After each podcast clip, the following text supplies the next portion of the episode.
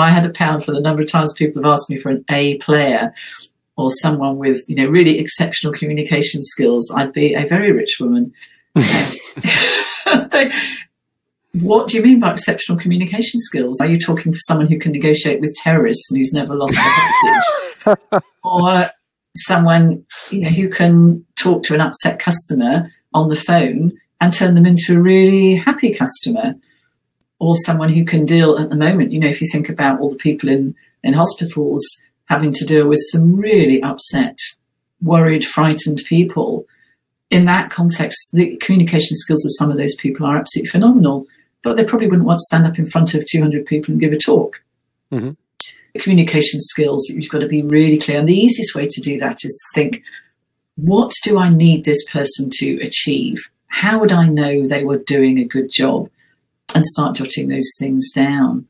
Um, but it's hard and it takes quite a while to do that. But if you get that bit wrong, it doesn't really matter what you do for the rest of your campaign because you're not going to get the right person. I think that's the fundamental thing.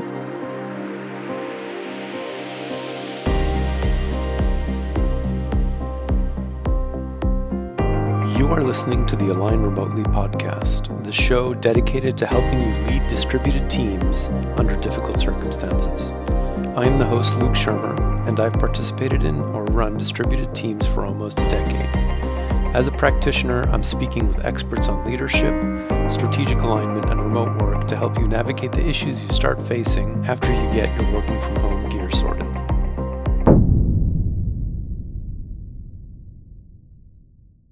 Welcome, welcome, welcome back. So, today I am excited to be speaking with a world class expert in hiring. Nancy Slessenger has a really unique approach to doing so, coming from a pretty technical background, she's come up with a process for vetting and choosing candidates for all kinds of roles. And she's so confident in it that she she guarantees the results for up to a year after the hiring process is completed. So if the candidate leaves within a year, then she basically guarantees you your money back as a hiring manager. So I've invited Nancy on the podcast today to discuss both her process and also what it means for hiring in general in the unique environment that we find ourselves in. And today we'll cover topics like why people who interview well may be your worst performers and vice versa, and what to do about it. Why bomb disposal unit experts get rotated every few years and what that means for your hiring process. How to make sure you really are hiring employees that fit the job you need done. And without further ado, here's Nancy. Nancy Slessenger, welcome to the podcast. Well, thank you for inviting me. It's a great pleasure. Can you tell us a little bit about how you got into recruiting in the first place? Well, um, and I'll, I'll, try to keep it reasonably short because I don't want people nodding off here, Luke. But basically, I was a production manager in an electronics factory. And so I had to recruit people into my own department. I was like 21 and I had about 40 people working for me. So that was um, why I was hiring people because they were actually to work for me. But one of the things I noticed was that there were a lot of people there who just weren't really that good at their jobs. So I wondered, well, how did that happen and why did we hire those people? In defense of that company, I will say that there was an employment problem at the time. So it was almost like if someone had a pulse, you, you took them. Anyway, what I did was I went round to my colleagues, there were about six of us, production managers, and I asked people what who their best three and worst three people were. And in production, it's actually quite easy to measure that because it's a numbers thing. Are they producing the right amount of staff? Is it the right level of quality? And so on. So people gave me those names. And I then went to the HR department. I got out all their application details, put them in two piles, good, the bad. And then I went through them and looked for correlations. And I found lots of correlations, but they weren't all the things I was expecting. What was a real surprise was that in that really good pile were many people who'd only just scraped through and we almost hadn't hired. And in the really bad pile lots of people who we thought were going to be fantastic, and they turned out not to be good at all. So to me, that was really interesting. I thought, how is that happening? So I started do, doing some research into what was going wrong. And there were some key things. Now, remember, these were production people. So you want a really particular kind of person on the shop floor.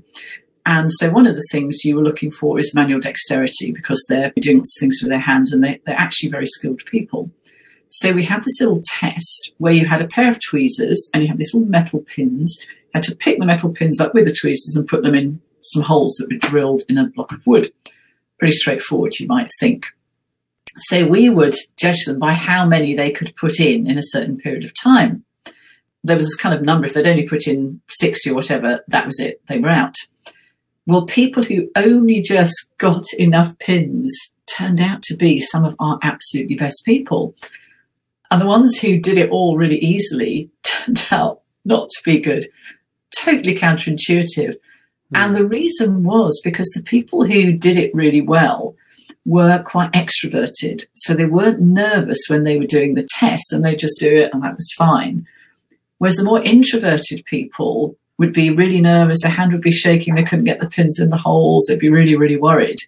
But they were the sort of people that if you sat them down at a bench taught them how to do something, it may be they took a bit longer to learn it, but once they'd got it, that was it. They would just keep going like a steamroller. Nothing would stop them, and they just churn the stuff out, and it would all be repeatable and good quality. Whereas the people who were the more extroverted ones, they easily got distracted, they lost concentration, they wanted to do something different, they got bored. So not only did they not do a good job in their own job, they'd actually go around disrupting the people who were doing a good job. So that was, I know, you know, when I say it like that, it's really obvious, isn't it? But initially, I could see how we'd got that wrong. But th- the stupid thing was we hadn't checked we'd done the test and we'd never checked to see if actually people with good results on that test turned out to be people who were good in production. And another really simple thing was in electronics, there's resistor color code, which you may be familiar with, where you look at the little resistor, it's got little colored bars on to tell you how many ohms it is. Like orange for three and red for four, two for yellow. Still know it after all these years. And if you're colorblind, that is a bit of a problem and we didn't do a test for color blindness. So, you know, that was another basic thing. And then another one was if you couldn't see the wires, the wires were about twice the thickness of a human hair in my department. And half the people we hired couldn't actually see the wires. There were some really simple things that actually, without much effort, you could get a lot better. But the key thing was looking at what you're doing, what you're testing, and does it actually give you the result you think it's going to give you? And of course, sometimes it does, and other times it doesn't. Hmm. So that's how I got into it. And I also made some really bad mistakes. I mean, you know, really bad. well, um, I mean, I take it that was before you did that analysis or yeah. afterwards. Yeah, and, and afterwards, because hiring is really difficult. The better you think you are at it, quite often the worse you are because you get a bit blasé. Sometimes I think we should do it a bit like the bomb disposal units in the army, where they only let you do it for about three years because after three years you get a bit blasé and start making mistakes. There's a time limit on how long you can do it, apparently. So a bomb disposal person told me. Um, so you've got to be really careful not to get complacent and think your interviewing skills are really good and you can just do an interview without preparing and all that kind of stuff. Because I don't think you can, personally. So, what are common things that people assume are true about hiring that aren't? That's a really good question. Writing a good resume is really difficult. And by a good one, I mean one that actually accurately represents your skills and what you can do for a company. I wouldn't even write my own resume. I'd get someone to help me do it because it's really hard to be honest and straightforward about yourself. So lots of people get professionals like me. I'm, I'm just helping someone with one at the moment, and unbelievably, the guy's a copywriter. So you'd think you'd be able to write a really good resume, And but he's made some basic fundamental mistakes. So don't rely on CVs and resumes because, first of all, they quite often exaggerate things. Quite often there are things on there that aren't actually true. But probably worse than that, they don't include really key good information because your job's going to be different to other jobs they've applied for. So there are going to be things that this person's done that they haven't bothered to put on their resume because they just don't think it would be relevant or they've just forgotten that would be really good to know. Hmm. When you don't know them, you just toss that resume aside, don't see that person. So I think you miss a lot of good people by relying on resumes and CVs. So presumably you have a different way of doing that first cut yeah. Uh, when you yeah. have a lot of people. So how do you do that? Yeah, we do that by asking them to fill out an application form. I mean, you ask which are the biggest mistakes, and I think probably the even bigger mistake, which is really fundamental, is not being absolutely clear about what you need, which is very difficult, especially I, I think a lot of the people that might be listening to this will be hiring someone for a new post so it's not as though you're replacing someone who was perfect, which makes it a lot easier because then you can say, well, we want someone just like Luke with three degrees in this and all these other skills and speaks two languages or however many you speak or whatever. When you are hiring for a totally new post, you can't do that. So you have to be really clear about what you need that person to be able to achieve. Most clients come to us and they say, we, we want someone who's got these really great interpersonal skills, who's an A player. it's like, what does that mean? If I had a pound for the number of times people have asked me for an A player or someone with, you know, really exceptional communication skills, I'd be a very rich woman. they, what do you mean by exceptional communication skills? Are you talking for someone who can negotiate with terrorists and who's never lost a hostage? or someone you know who can talk to an upset customer on the phone and turn them into a really happy customer? Or someone who can deal at the moment, you know, if you think about all the people in, in hospitals having to deal with some really upset, worried, frightened people. In that context, the communication skills of some of those people are absolutely phenomenal but they probably wouldn't want to stand up in front of 200 people and give a talk. Mm-hmm. Communication skills, you've got to be really clear. And the easiest way to do that is to think, what do I need this person to achieve? How would I know they were doing a good job? And start jotting those things down. Um, but it's hard and it takes quite a while to do that. But if you get that bit wrong, it doesn't really matter what you do for the rest of your campaign because you're not going to get the right person. I think that's the fundamental thing. Hmm. So basically, this form would reflect what you're looking for? Right. So, what we do is when we've worked out what the person actually needs to be able to do, what the skills and behaviors we're looking for, and the values are, we then devise a way to check each one of those criteria. So, we could have, say, 50 or 70 criteria, and we look for a way of checking each one of those. And we pick out some of those to go on the application form. So, we try to pick the key things because what you're trying to do is if you know if you've got 100 people you want to whittle that down as quickly and easily as you can to the four or five people who have got the kinds of skills you're looking for and that's quite a good way to do it much easier than sorting through resumes and cvs does it matter what type of skill it is not in my experience no we do it for all different skills. We had someone complain the other day that at his level he shouldn't have to fill in this form. and it turns out that judges in this country have to go through a, a, process not unlike the one that we put people through.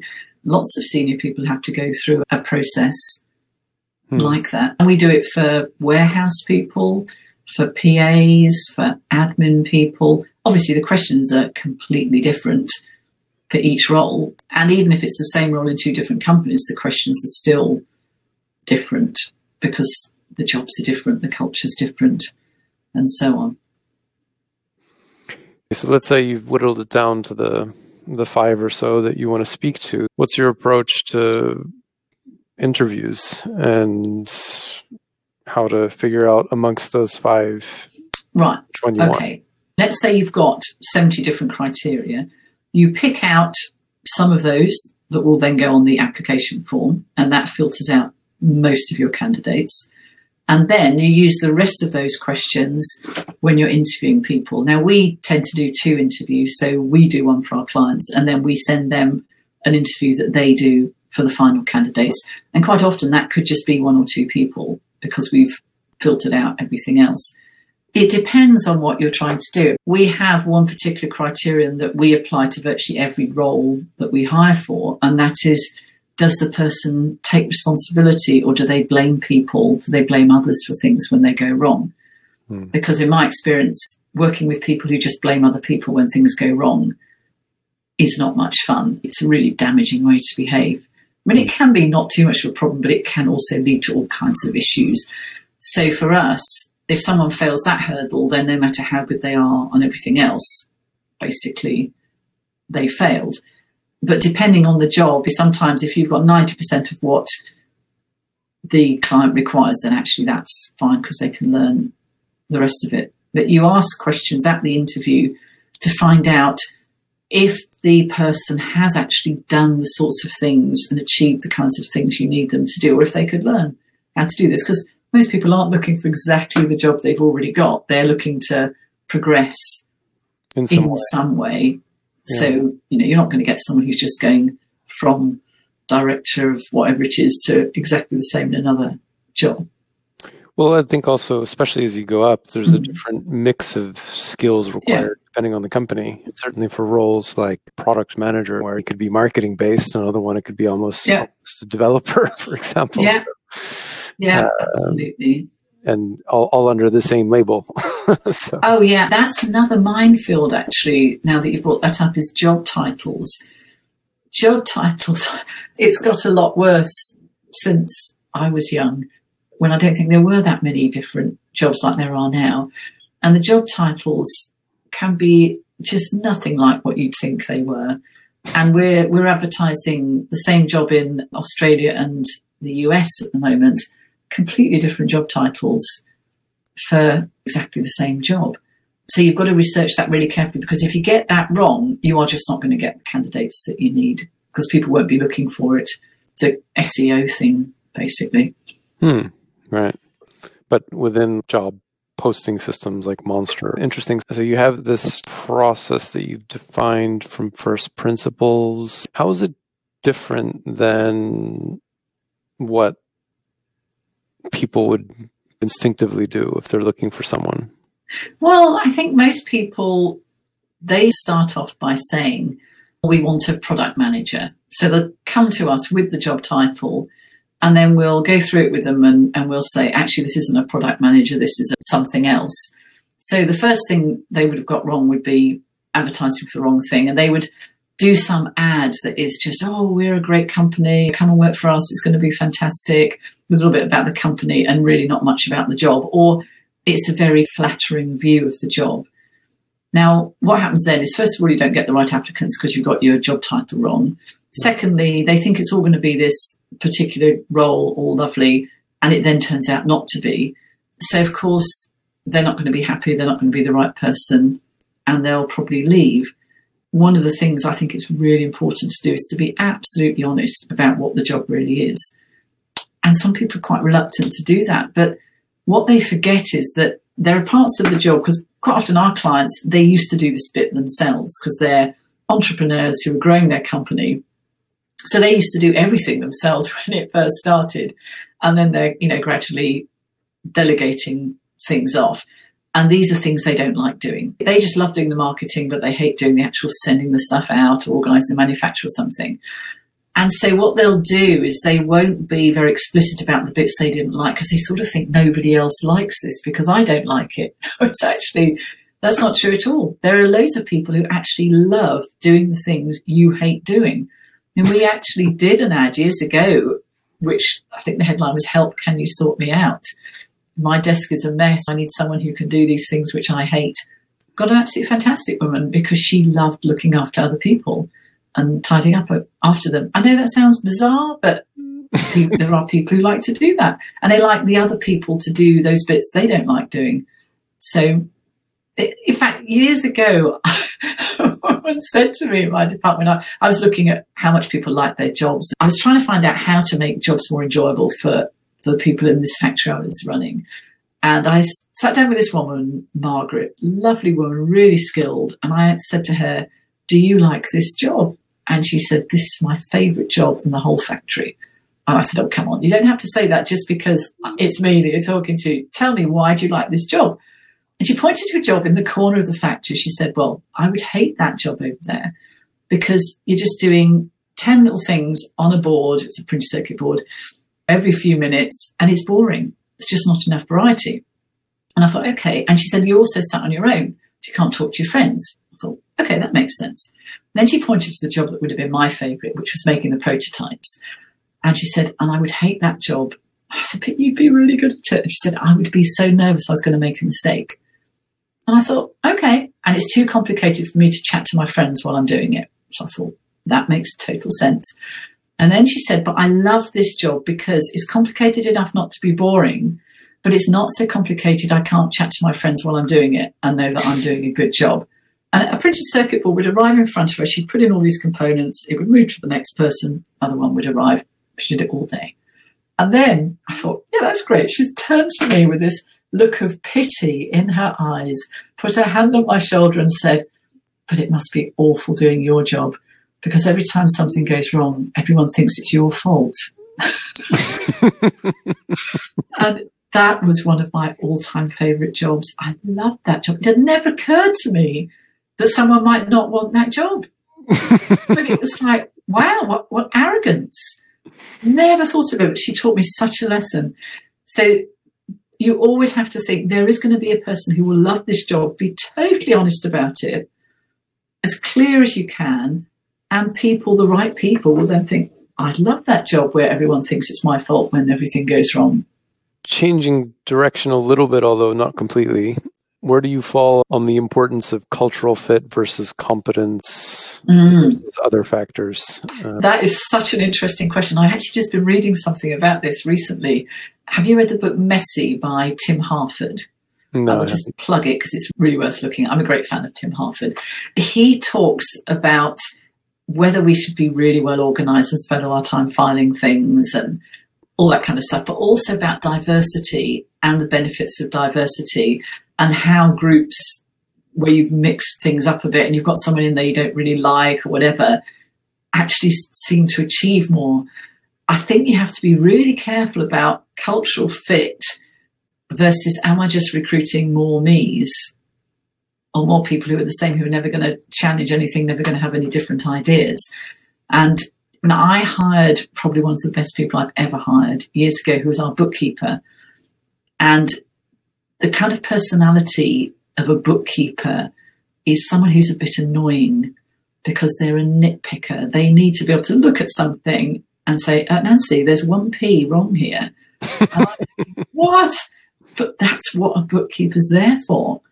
They need to say, your expenses are a day late, so you're not getting paid. Like, she used to do that. She used to say, yeah, if they're not there by the 20th of the month, you just don't get them until next month. I own the company, Luke, but I still had to abide by these rules.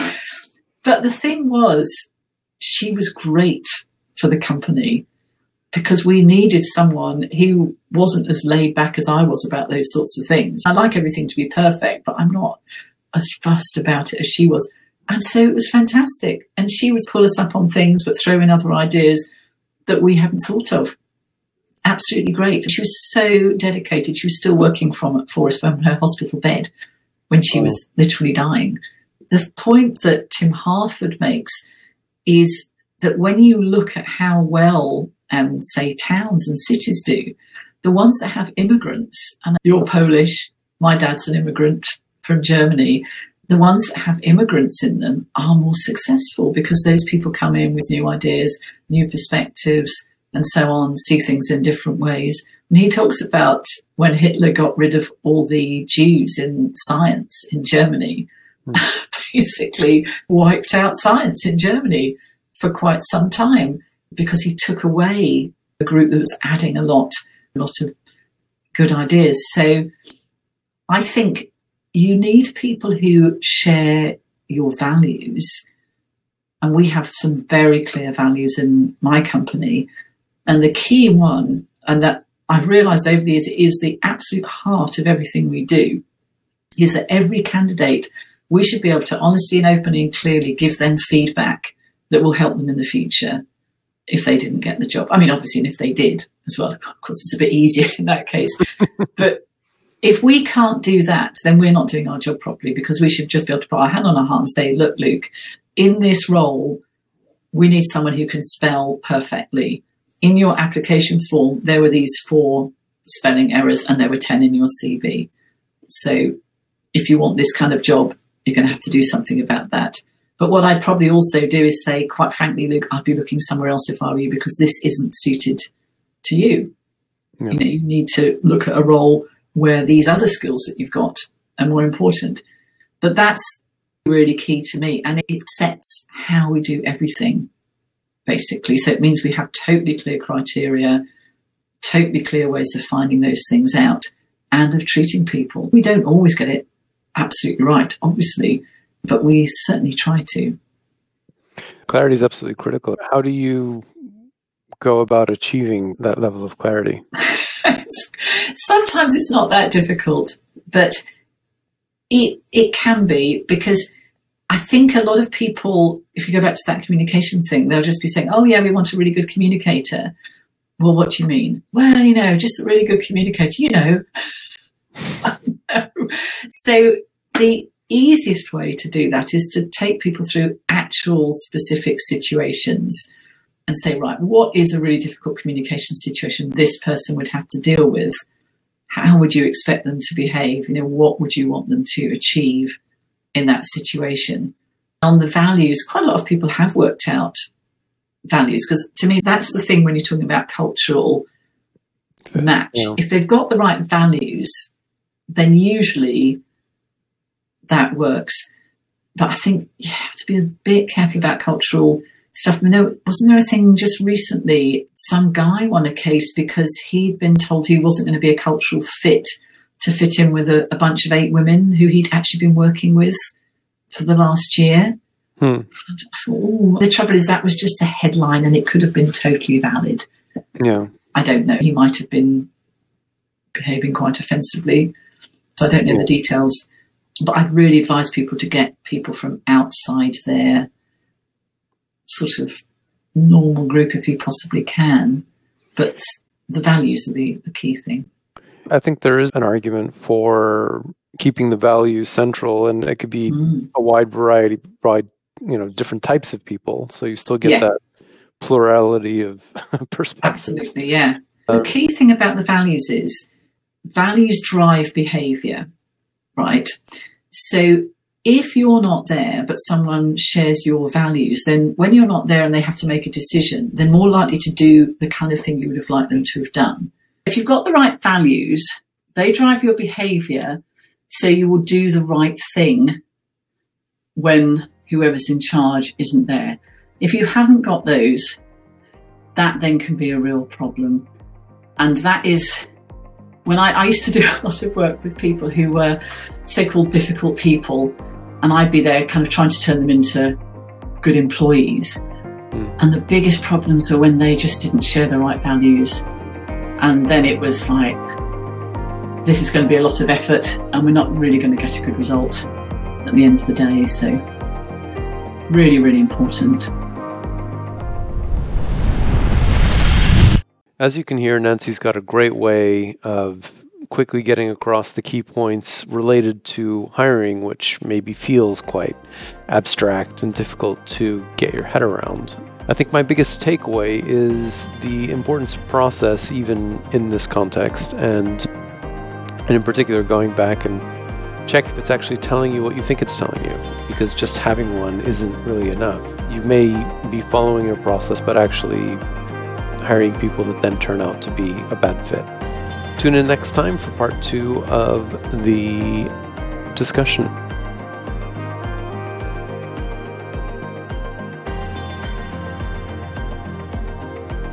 Thanks for listening to this episode of the Align Remotely podcast. If you enjoyed the show, please leave a review on iTunes, Google Podcasts, or wherever you get your podcasts.